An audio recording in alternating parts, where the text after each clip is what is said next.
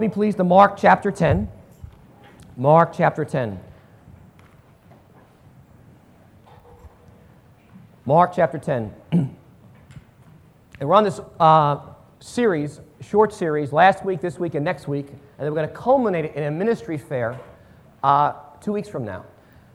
And a series on servanthood, the path to greatness. And my thesis has been this that I believe God is doing something in us as a church. He's maturing us and growing us up. And the servanthood issue is something He wants to breathe into us uh, for our personal lives and for our church as a whole to be able to go the next phase of where He has for us. And so last week we talked about how God is eternally a servant. And if you remember, we did the passage in John 13 where we see Jesus washing the feet of the disciples. And there's actually a common um, artistic picture of Jesus holding a towel and a basin to wash feet. And that we disciples are folks who, who always carry a towel with us and a basin to wash feet. But I think if we were going to make it more like, you know, this year, 2004, 2004, we'd have this. You know what this is? It's a modern day plunger, okay? We'd have a plunger and we'd have a scouring brush. That we would carry this with us. That, as, that, that what marks us as disciples is, is we carry not a towel and, and a uh, basin, which would be a lot simpler uh, but this is what the equivalent was in the days of Jesus that Jesus is one who has a plunger and a scouring brush to clean toilets. That, that's our God. That's how he presents himself to us. He is eternally a servant. That was last week's theme. That's the very nature of God. This is so difficult for us to handle that uh, I'm I pray God would just give us a revelation. And out of that, his desire is to transmit that spirit of servanthood into us and break us down and cause us to be servants to the world around us. But it is quite a task to take us to be men and women that we don't just serve once in a while if we like this person, but we are, if you see yourself, this is who you are. You carry the plunger and the scouring brush to clean toilets. It's kind of symbolic of your person, your ministry, your life. No matter what God may call you to do and be, this is who you are. I am a servant of Jesus Christ. And so, what we're trying to do here is do emotionally healthy servanthood, which is a challenge. Because in a healthy family, everybody serves. I have four girls. If my 16 year old still doesn't do anything to serve around the house, she doesn't, clean, doesn't bring her dishes to the, to the um, sink or wash dishes or clean, all she does is take, take, take, take, take, it's a very unhealthy family. If I've got an eight year old that she does nothing, and, and, and, and, a girl, maybe she does a little bit by clean her room and take out, pick up all the garbage and all the cans, and, and once a week. My 18 year old, or that's if you have a 25 year old living at home,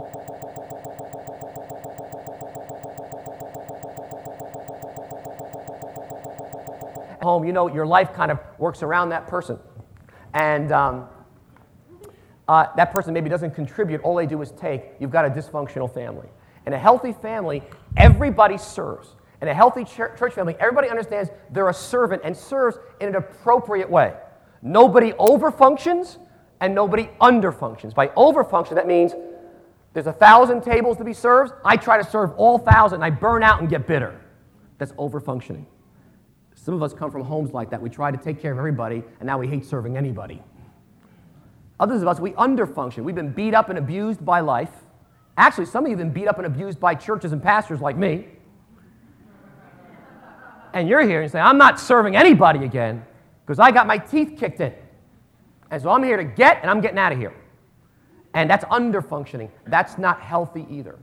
Because as you're going to see from last week and this week, our God is eternally a servant, and He is committed to transmitting that servant heart life to you. And in fact, he will hold nothing back to make you a servant, even though you can be fighting him all the way.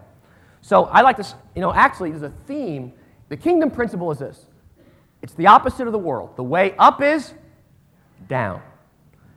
And greatness is servanthood.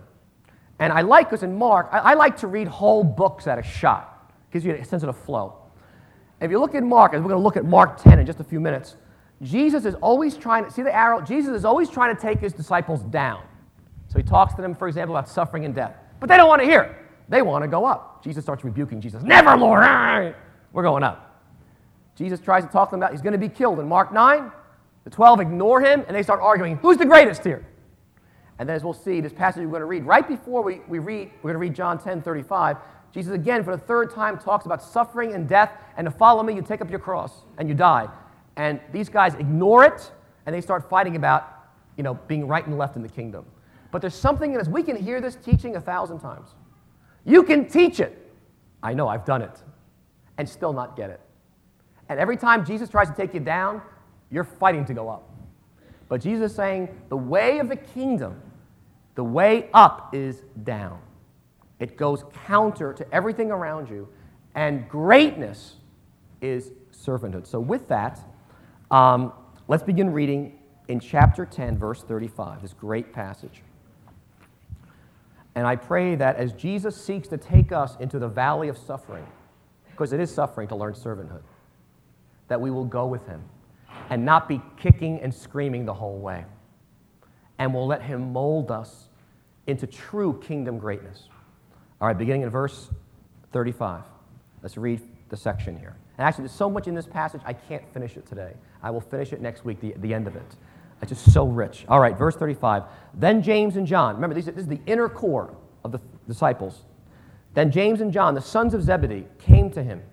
Teacher, they ask, we want you to do for us whatever we ask. What do you want for me to do for you? He asked. They replied, Let one of us sit at your right and the other at your left in glory. You don't know what you're asking, Jesus said. Can you drink the cup I drink or be baptized with the bapti- baptism I am baptized with? We can, they answered. Jesus said to them, You will drink the cup I drink and be baptized with the baptism I am baptized with. But to sit at my right or left is not for me to grant. These places belong to those for whom they have been prepared. When the ten heard about this, they became indignant with James and John. And Jesus called them together and said, You know that those who are regarded as rulers of the Gentiles lord it over them, and their high officials exercise authority over them. Not so with you. Underline that phrase. Not so with you. Instead, whoever wants to become great among you must be your servant.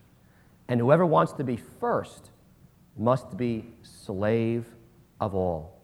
For even as the Son of Man did not come to be served, but to serve and to give his life as a ransom for many. Amen.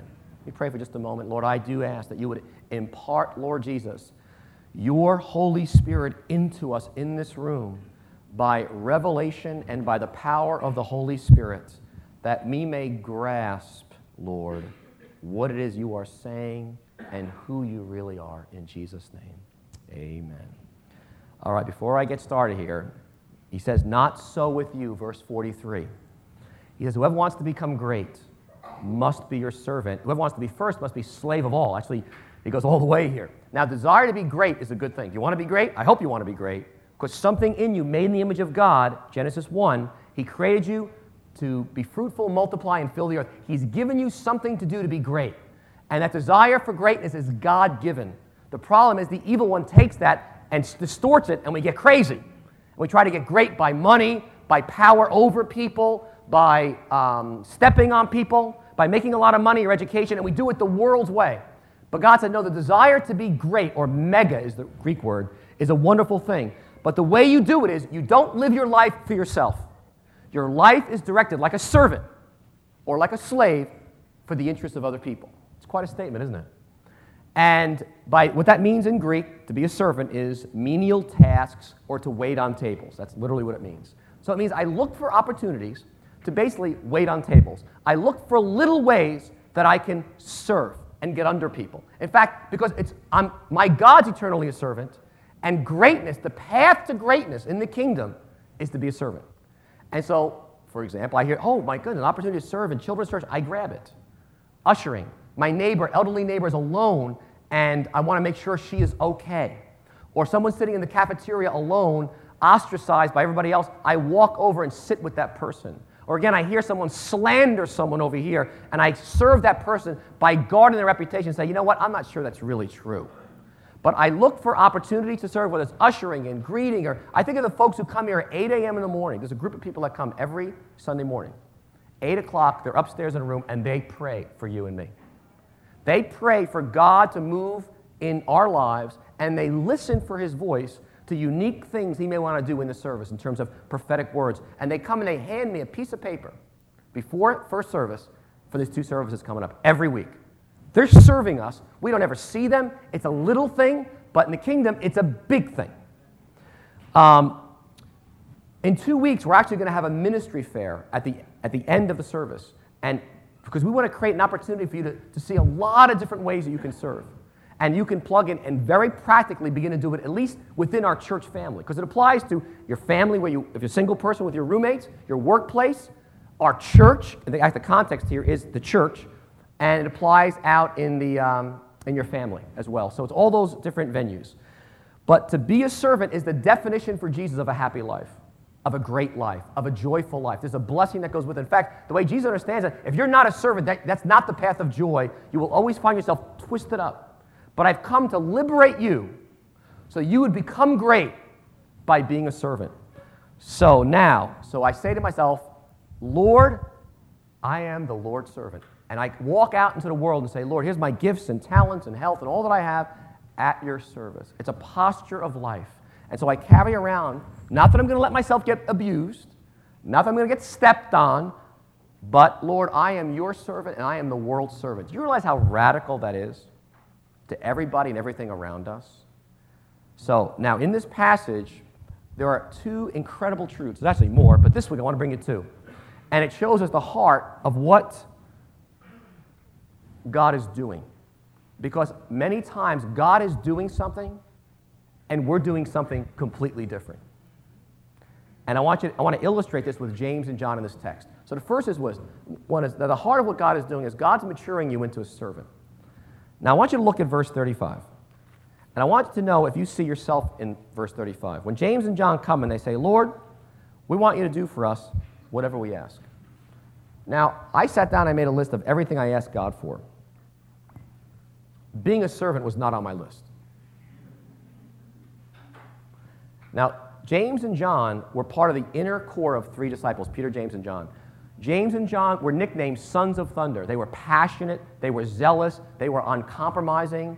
In fact, James was the first uh, Christian beheaded in Acts chapter 12 because he wasn't going to tolerate compromise from anybody. And he probably was a little hard headed, probably stepped on people to get things done. You know folks like that? He was a make it happen kind of a guy. And uh, he was definitely a leader of James and John. That's why his name comes first.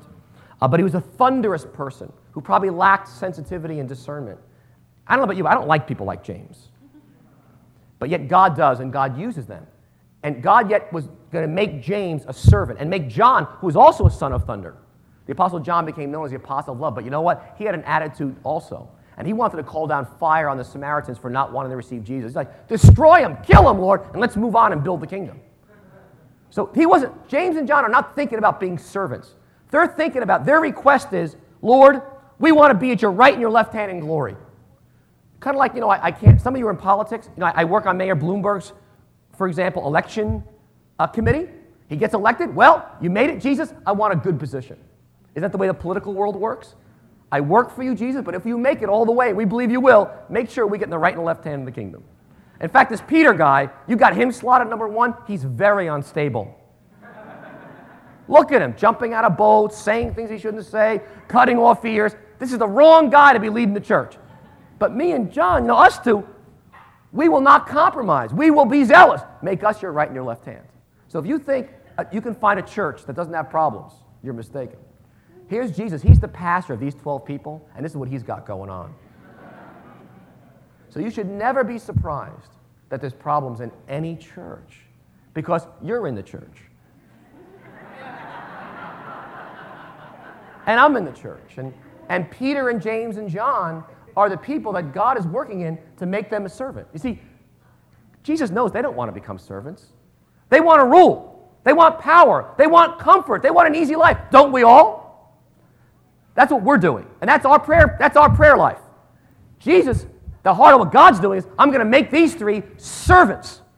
That they're going to be a blessing to the world, even though it's not where they want to go. That's the great killer about discipleship. Where we want to go is not where he wants to go. But what this passage shows us is where God is going. So Jesus says to them, Well, you know, all right. I mean, it's, it's so amazing. We say to Jesus, You know, okay, Lord, you says ask whatever we, we want and you'll do it, right? And we quote Mark 11, 24, and if we believe, Lord, you'll do it, and that's true. And we quote it back, and, and the Lord's so gracious, he goes, okay, now, okay, Pete, what would you like? You know, he's, he's so kind. And, uh, and then he says, okay, well, can you, can you drink the cup? He said to James, can you drink the cup I'm, I'm going to drink and be baptized with the baptism I'm going to be baptized with? And he's referring to, just so you know what he's referring to, is not, not that you know, Jesus is going to drink the cup of God's judgment for all of our sin and God's wrath. But he's saying to them, guys, are you willing to suffer for my sake so that you can really have a great seat? Because greatness, the way up is down, and the way to greatness is servant. Are you going to suffer so that you can take a great place in the kingdom? And they're so arrogant, just like us. They say, I love verse 39, yes, we can do it. No problem.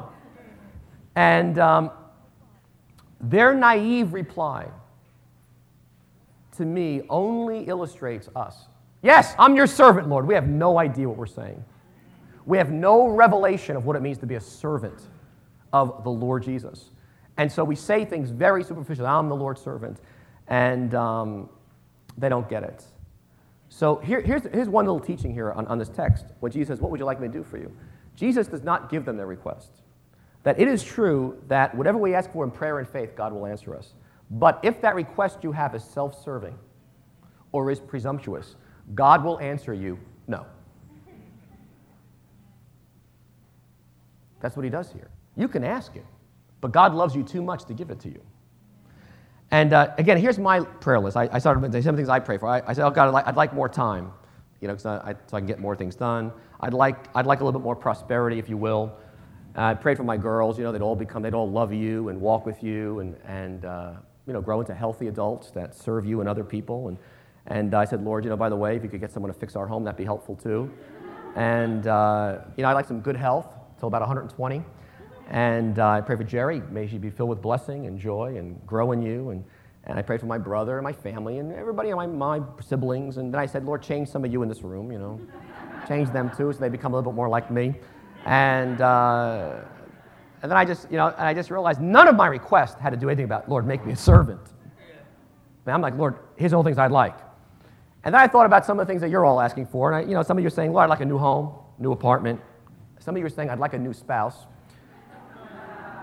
Some of you are saying, Lord, I'd like some new children, some replacements. I'd like, Lord, to get out of traffic. You know, I'd like to live in a city with no traffic.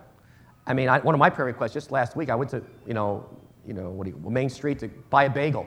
But of course, Lord, I pray for no beepers or answer beepers. Uh, you know, I'm praying, oh God, I hope there's a quarter in this car for a parking meter. There isn't, of course. Then I got to go and buy my bagel and pray the parking attendants are not out like vultures today giving tickets, which they usually are. And, uh, but that's my prayer life. Lord, give me a better grade on my math test. Get rid of my acne.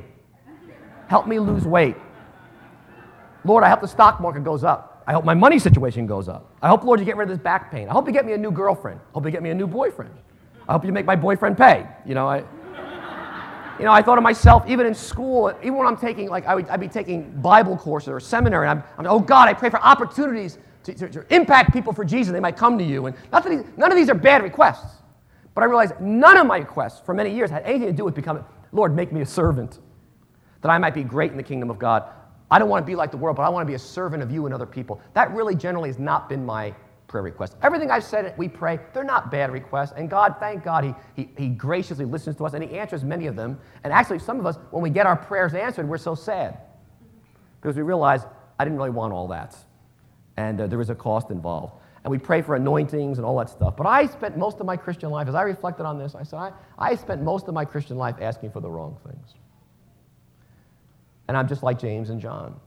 You know, I thought of myself, when I was in college, I was a member of, a, of an all African American church for three years when I was living in a certain city. And I was the only white guy in the whole church, so I, I stood out. And, uh, you know, so I remember I went up to the guy. I, I became friends, of course, with the pastor over time. And uh, I, I, said, yeah, I'd like to preach on, on Sunday, you know. I said, I got a word from God. And the church had a few hundred people. And he said to me, looked at me, and he said, no. Uh, and uh, I remember being really taken aback, but I realized he could see through me. I mean, he knew I was not ready to get up there and, and preach this congregation. I'm sure it was going through his mind, like, this white guy is going to take off tomorrow. and he wants to dump a warrant on us and leave. And he clearly saw character wise, I was not in a place, place to do it. But I realized my prayers were, were far from where God was doing. I, I, had a whole different agenda. There's a book by a, a fellow named uh, Tim Clinton called The Making of a Leader. And in this, it's, it's a well known book, it's used in a lot of seminaries to train leaders. And what this fellow did for his doctoral work is he, he, he studied Christian leaders all through history and he studied all the biblical leaders as well. And he tries to ask, how does God make servant leaders? How, how come some people seem to grow into servant leaders over 10, 20, 30, 40, 50 years? And why is it that other people along the way somehow quit? They, they, they don't make it. And they never become servant leaders. And do you know folks, is it true? Think of folks who, for a long period of time, have been believers, but actually by, by, they grow into greater servant leaders or servants by the, as they grow older and not less. And he broke it down to all, it's very quite a complex dissertation. He kind of made it a popular book published by Nav Press. It's really good to read, The Making of a Leader. But he broke it down to things like this. He says, there are tests that God uses to make you a servant. And he gives the example for uh, Daniel chapter 1, for example. When Daniel was asked to eat the food of Nebuchadnezzar, and it was an integrity test that he had to pass before he could ever grow into becoming a servant. And he had to trust God to, as he obeyed him. And he goes, if, if a person doesn't pass that first servant test of integrity, they can't go anywhere. They got to go back and do it again. Because there are tests of obedience that God gives you, kind of like Abraham sacrificing Isaac. God asks you to obey him even when it looks like a disaster. So you remain sexually pure. You, you start giving financially, and it's a test. So God can grow you and mature you into a servant. Things like uh, submitting to authority, spiritual authority. Goes, God can't give you authority because servanthood is authority. He can't give it to you if you can't submit to authority that you don't like? And he goes, It's a test. You've got to grow into it. And uh, resolving conflicts is another test. And it was a, it's a great, great book. But what I liked about it was that as I step back and look at over the last 25 plus years that I've been in leadership, I realize that I've really not understood this thing of servanthood. That I have taken on, in many ways, the world's understanding of greatness and just pounded on the church. And I realized for us to go forward, we got to ask God by His grace to help us to get this because God is passionate to mature you into a servant even if you don't want to. And I think of my early days when New Life first started in 1987, about 1989, 1990, somebody wrote a book about cell group churches, and we were one of the case studies in the book. The book became a bestseller around the country, and we became well known as a church at that time. And so I began to get asked to speak at conferences with this famous guy. And you know what it is when you speak at conferences outside your city, it's very easy to exaggerate about how great your church is. And you begin to think you're something more than you are. And I realized as I was out there that I was over my head in terms of character and that I was in trouble. That I'd better get out of this limelight or I'm going to crash. And I remember I was, it, was, it was an invitation to go to Tennessee with this fellow. It was a big invitation and somebody couldn't make it. It was the last minute. He goes, Would you go? And I remember on the phone, and God like shouting at me, You had better not go to Tennessee. Because I was looking for God for, I was looking for power. I was looking for anointing. I was looking for buildings. I was looking for God to boom new life. We plant churches. I was asking for everything but becoming a servant. And the Lord, by His grace, pulled me back and said, This will destroy you. And I remember, I, I can remember clear as day when I just said no more for years because I recognized there was a lot. This was, I, didn't, I couldn't articulate it then, but I was a long way from becoming a servant. I liked lording over people and leading, but I didn't grasp the servanthood thing quite well. Carl Jung, you may not agree with everything Carl Jung says, but he wrote a book uh, called Stages of Life, and he says one thing that is true. He says, What was great in the morning will be little in the evening. What in the morning was true will at evening have become a lie. In other words, in your early days, what you think is true about greatness, as you grow older in the evening, you realize what I thought was great was a lie.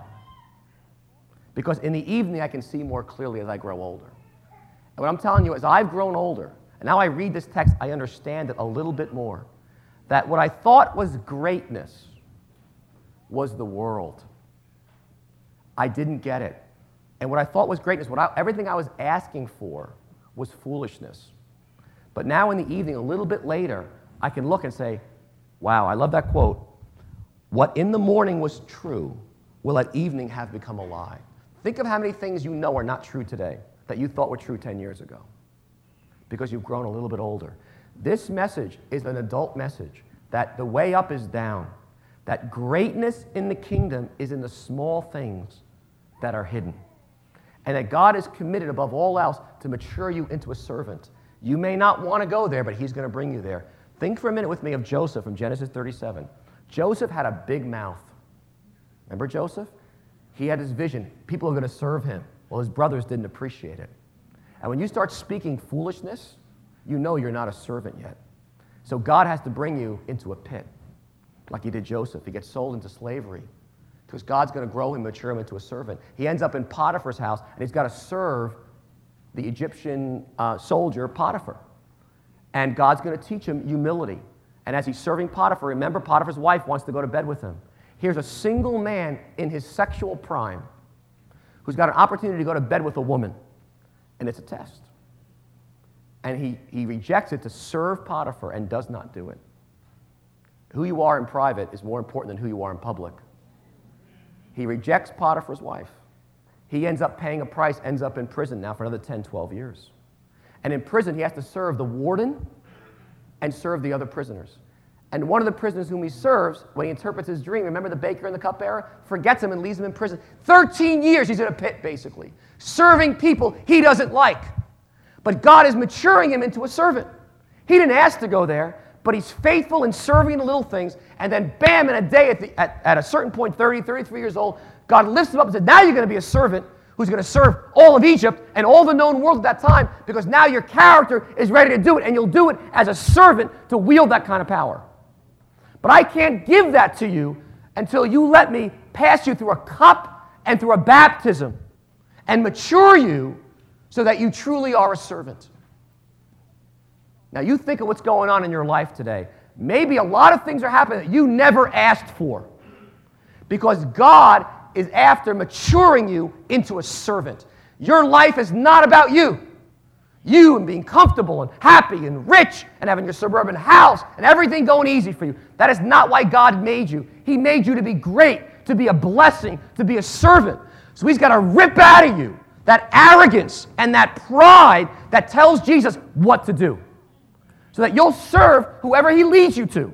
And you'll do it with joy, not an attitude. And your heart is not one of grumbling, but a one of blessing. And yes, even as you're sorting it out, you're asking Him to help show you how do I do this in a healthy way. I mean, just think of Moses. I mean, Moses, 40 years God taught him to be a servant in the wilderness, taking care of sheep. Think of Joshua, 40 years serving Moses before he takes over. Think of Paul. He becomes a Christian 13 years. He's in the desert before he starts his work. He's got to learn servanthood. He's got to go through some things. We don't know exactly what he went through. Elisha with Elijah had to be a servant of Elijah before he could be released to be a servant. I can go on and on. David had to serve Saul, who was a Crete, for years before God would ser- let him serve as a leader. What I'm saying, friends, is James and John want to be in the top dogs. But Jesus says, No, I'm going to make you into a servant. Because for you to have that kind of power and authority without a broken heart of a servant, you will destroy people. Come on, how many us say, God, give me a husband, give me a wife? We get it and we hate them. because we didn't come into this, we didn't come into this to be servants. We came into this to get. The average pastor I read last week lasts three to five years. Because how many folks say, you know, I want to be, I want to be a leader. Give me a flock. Really? Then they get it and they, go, oh, I hate this. I'm going to get out of this. And there's bodies laying everywhere. Because they realize I didn't, I, because they didn't get it. That this is, the call is to be a servant. Not, you're not like the world lording it over them. You're my servants. And it's my nature to be a servant. And my goal is not to, not that you serve once in a while. I want to make you who you are. As you see yourself really, you see yourself as like, I'm a servant of the Lord. Not a doormat, but I am a servant of the Lord at home, as a parent, if I have children, with my children, with my parents, with my siblings, with my neighbors, with my friends, with my church, with my workplace. That's who I am, with a plunger and with a scouring pad. Now, I know you. I know you. There's water on this. Oh my gosh. I know you. Which brings me to point two. the great temptation, I'm, sure you're saying what I say to myself Lord, if I do this, if I follow you into this path of going down to be a servant, I know people, Lord, they're going to use me. They're going to take me like a sponge. They're going to use me and squeeze me out, and there'll be nothing left. I'll die. And I'll hate them, and I'll hate you, and I'll hate church, and I'll hate everybody. And, and, and this fears rise up. And I have them too, because the world is such a needy place. And for me to pick up the, the plunger and the, and the scouring pad as I'm a servant, Lord, it's really frightening. And just like when Peter said to Jesus, We've left everything to follow you.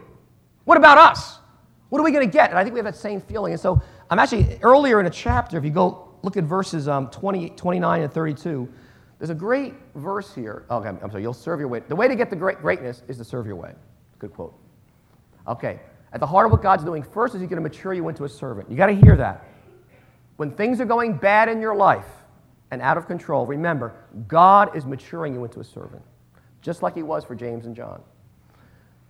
But God also is about revealing Himself as the great multiplier. Now, let me explain that. You look in chapter 10, verses 29 to 31, it's like right before our text here.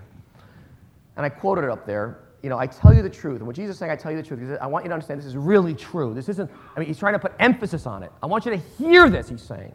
So you don't get afraid to serve. You can trust me. No one, I want you to underline, no one. That includes you. Because we think, oh, it works for everybody else, but not me. No, no one who has left home or brothers or sisters or, or mother or father or children or fields for me and the gospel will fail to receive a hundred times as much in this present age and the age to come eternal life. Now, this is a promise. I want you to hear it. He goes, I tell you the truth. This is true. If you will trust me. Now, I know by serving me, you're going to lose some things. Loyalty to me causes you to lose some comforts, some time, some money, some, even sometimes relationships. There's some loss involved in loyalty to Jesus. Because I want to promise you something. If you'll serve me, I am the great multiplier. That I tell you the truth. This is a promise from heaven. No one, that includes you. Oh, I know, but you don't know my past. No, no one who serves me will fail to receive a hundred times as much in this present age. I promise you, I will multiply back to you. Now, he doesn't tell us how, but miraculously, in, in joy and fruit and family and all kinds of ways, I'm going to multiply back to you a level of joy and life and blessing that you will feel like at the end, I gave nothing. All I did was gain by giving. My best illustration comes out of my quiet time this week. I got the, the, par- the story in John 6 of Jesus feeding the 5,000, which actually is 10,000 people, 5,000 men. And remember, they all come to Jesus. They're out in the desert, in the wilderness. And he says to Philip, Philip, what are we going to do to feed all these people? And it says he did this to test Philip. And Philip says, I don't know, Lord. There's so many people here. He knows that the nearest town is nine, ten miles away. So Andrew comes forward and says, Oh, Lord, there's a boy with five loaves and two fishes. But what are these among so many? And so Jesus takes the five loaves and two fishes and he blesses it. And he thanks God for it. And then he has the 12 distributed. And as the 12 are distributing it, it just keeps multiplying and multiplying and multiplying until there's 12 baskets left over and everybody's full. And the, the crowds are so amazed by this revelation of Jesus as the great multiplier, they go crazy. They say, oh my goodness, and they want to make him a king, and he's got to run away from the crowds. This is such a revelation, friends. If you can get it, it'll change your life. That as you give to God, you give of your time, you give to serve, you give your money, you give your resources, you give of yourself, somehow, when it's placed in the hands of Jesus, a miracle takes place. And those little bit of five loaves and two fishes, he multiplies it into something incredible, but we don't know how he does it. But when it's all said and done, when time passes, you say, How that miracle happened, and it's a revelation. Our God is the great multiplier. And what he wants to say to you is, you may feel like, I have nothing to give, Pete. I'm wasted. I'm, I'm, I'm burnt out. I've been hurt. I've been abused. I'm, I'm messed up. I'm overwhelmed by life. I'm, I'm overloaded. I can't move. And God says, Give me a little bit of your loaves and fishes. Just give me the five loaves and two fishes. But what's it among so many? The needs are so vast. God says, just give me what you got. Put it in my hands. And if you do, I promise you, you will become great and I will multiply a hundredfold in your life. But do you realize it's a faith issue versus unbelief? Can I trust God to serve Him and not get hurt again? And not get wounded again? and not get used when there's nothing left of my Christian life goes down the tubes. And God is saying, Yes, you can. What are all those verses? Not just given it shall be given to you, or the verses that say, you know what, if you lose your life, give your life away. What does he say? You'll find it. To whom much is given, is given more. But the one who buries what they got, even what they got is taken away. You've got this biblical principle that you've got to trust God and give him what you've got. Then he gives you more. But if out of your fear you hold on to what you got and you stay here and you just hold on, hold on, gimme, gimme, gimme, gimme, gimme, he says, even what you have, you feel like it doesn't, you forgot even what was said. And you lose even that. And so here's my question, friends. I want to ask you. I want to invite you to, oh, what happened? Okay, thank you. I want to invite you really to take a vow this morning. Not a vow like a covenant vow, but to make a promise to God.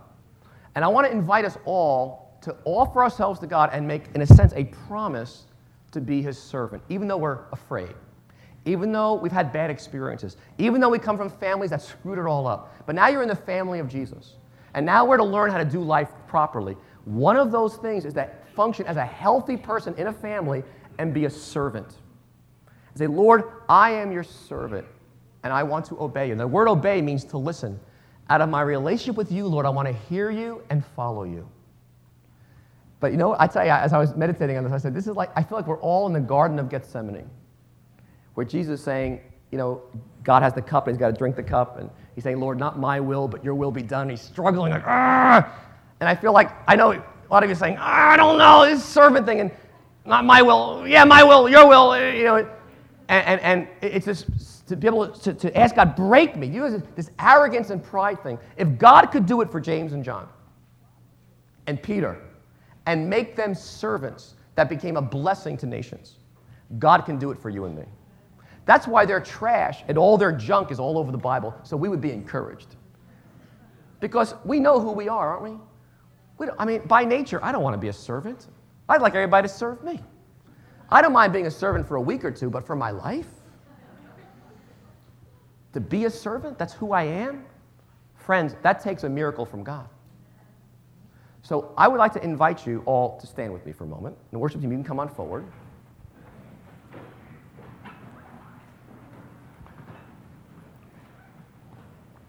Do you know it says in Revelation chapter 22 that the servants of Jesus, we will serve him and see him, see his face.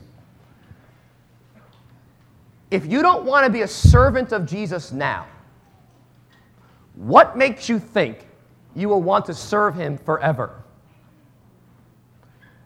When we serve him in the little things, in the hidden things, we are really, in a sense, functioning out of our destiny that we will serve him forever. So here's the ministry of small things, whether it's in your family, parents raising children, or children caring for aging parents, whether it's in the church, you came here, you say, Lord, how can I serve you today? I am the Lord's servant. First, I just, I'm, I'm coming to get fed by the word and worship. Or in the world, how can I serve other people and value them and see them as precious? You know, I read recently in, a, in some survey that it takes 40 times to do a new activity until it becomes who you are.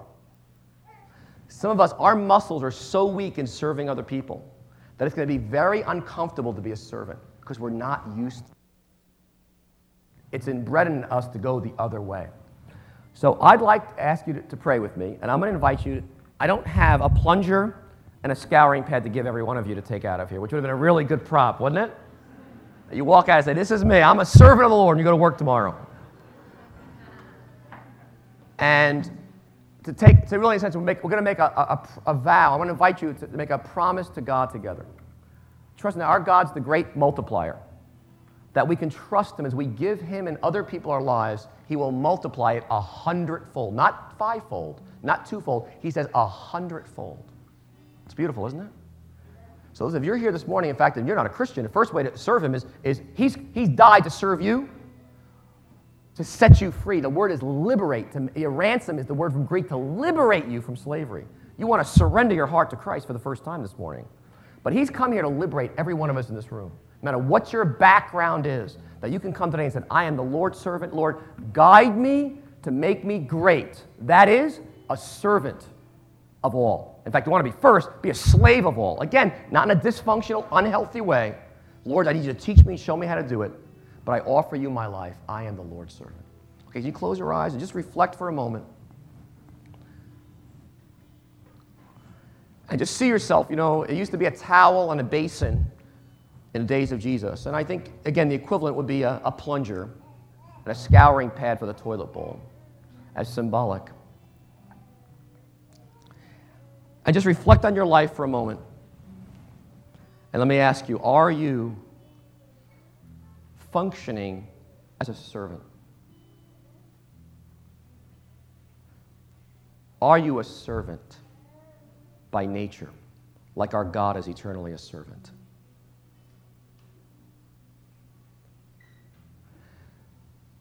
Bring your fears to, to God. Lord, I'm afraid of this, Lord. I had bad experiences, I've been hurt.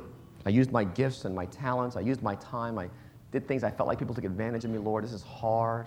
This is painful. And Lord, you know, I'm re- everything in my will, I'm resisting this, oh God.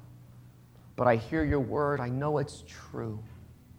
I know the world's definition of greatness is a lie, Lord. It's not about money and power and education. It's about being a servant of the little ones, of people the world throws aside. So, Lord, I offer you my fears. I offer you my life, which is a gift you gave me. And I ask you, Lord, to make my life a gift to other people. I give to you back, Lord, all that you've given to me. And Lord, I ask you to give me the grace and the power from the Holy Spirit to follow you, one step at a time. And I ask you, Lord, to make me a servant, just like you did in Joseph's life, just like you did here for James and John. Cleanse me, O Lord, and purify my heart, that I may be like you, Jesus, an eternal servant. In your name, amen. Let's make this our prayer as we worship and sing this back to God. Now, I know that a lot of you are overwhelmed with what's going on in your life right now. Can I hear amen for that? Amen. And the idea of like serving other people for my life seems absurd. There's a famous story by Kierkegaard, and uh, it's called The Story of the Young Fugitive. And uh, a young man was running from some enemy soldiers, and he came to this village and he hid, the village hid him in a basement so he wouldn't get killed by the, by the enemy soldiers coming into the village. So they, anyway, enemy soldiers arrived and looking for the young man. They couldn't find him. So they said to all the villagers, listen, you give us that young man, or we're going to kill every man, woman, and child in this village. So you have until dawn the next day. Obviously, the people were you know, freaking out. They went to the pastor of the town and said, what should we do? So the pastor went and prayed, and I didn't say he prayed, he didn't pray. He went and read the Bible. Open the Bible. God, give me an answer, give me an answer, give me an answer. And it comes to this verse in John where it says, um, It's better for one man to die for the people than for the whole nation to be destroyed. So Ah, that must be from God. So he goes to the enemy soldier and said, Ah, the young man's down in so and so's basement. They take him out and they execute the young man. And the whole town's rejoicing because they got saved. The pastor goes back to his, his house. That, and uh, he's very depressed. And an angel appears to him and says, What did you do? He goes, I betrayed the young man. And the angel says to him, No, no, you didn't betray the young man. You betrayed the Messiah. No, no, groaned the pastor. I didn't know. How could I have known? And the angel said, If you had set down your Bible and had gone and looked into the eyes of that young man, you would have known who he was. But you never looked into his eyes. It's a great story because the temptation for all of us is to think in, in macro terms, you know, racism, oppression, let's get some programs to bring justice, to help people, which is all a good thing. But we fail to do the one most important thing, which is to look into the eyes of people and to serve them because we're so preoccupied with so many other things. But this is really about a switch in life that we actually see the value and the beauty of an individual and see Christ in them and we serve them as we serve Christ. So it's a great, it's a very famous story. Because many times being, quote, religious can make us very arrogant and very non servant like. When really the essence of being like Jesus is to be a servant of individual people, one person at a time. So as we close here, I want to invite the prayer teams to come on forward. This altar call really is for two classes of people. One is obviously for if you need to come to Christ today, because Christ came to serve you, to set you free. I mean, you want to serve him by saying yes and offering your life to Christ and becoming a Christian. We want you to come forward. But the second group is for those of you in this room, and I'm sure it's a good group like First Service. You're just saying, I'm overwhelmed. I, I just, you know what, Pete? I'm too busy and overwhelmed to, re- to see anybody's eyes and to really love them and serve them. I just, it's my whole lifestyle so out of whack. This would be such a transformation that's going to take God for me to change. And I know I don't have an answer. Say A, B, C. This is how it's done. But I know God will lead you if you'll offer Him your loaves and fishes. If you'll give Him the little bit you have, whether you were off limits before and went crazy or you didn't do anything, say, God, I give you what I have. I want to be your servant, Lord. Make me your servant. Mold me, transform me. God will meet you. And I want to invite you to come forward here at the end of this service and receive prayer for God to get you on this track to mature into a servant. It really is a road that's different than the road your career or education, perhaps, or your family has set you on.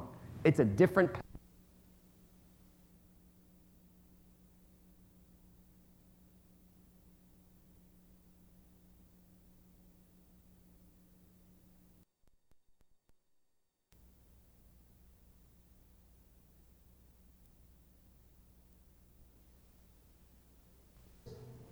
Down.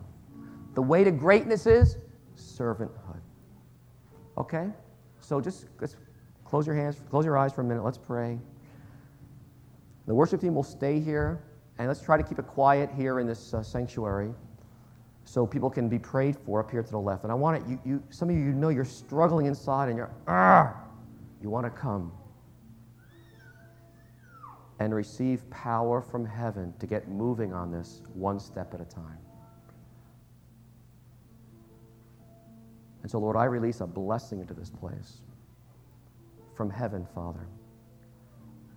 A man can receive only what is given him from heaven. And so, Lord, I pray that you've given us something from heaven today, a little revelation. And I ask you, Father, to help everyone in this room to receive it. Let it go deep in our hearts, Lord. And may we grow into grasping this reality that you are, oh God, eternally a servant. And that this really is greatness, oh God. So, Lord, show us each one the path to get there. And help us welcome the process as you mature us into men and women who are like Jesus. And Lord, anybody here who may not know you personally, may they come today and receive you as Lord and start a whole new day. And we pray this all in Jesus' name. Amen. Amen. Thank you, everybody. Let's keep it quiet in here. I want to invite you to come forward.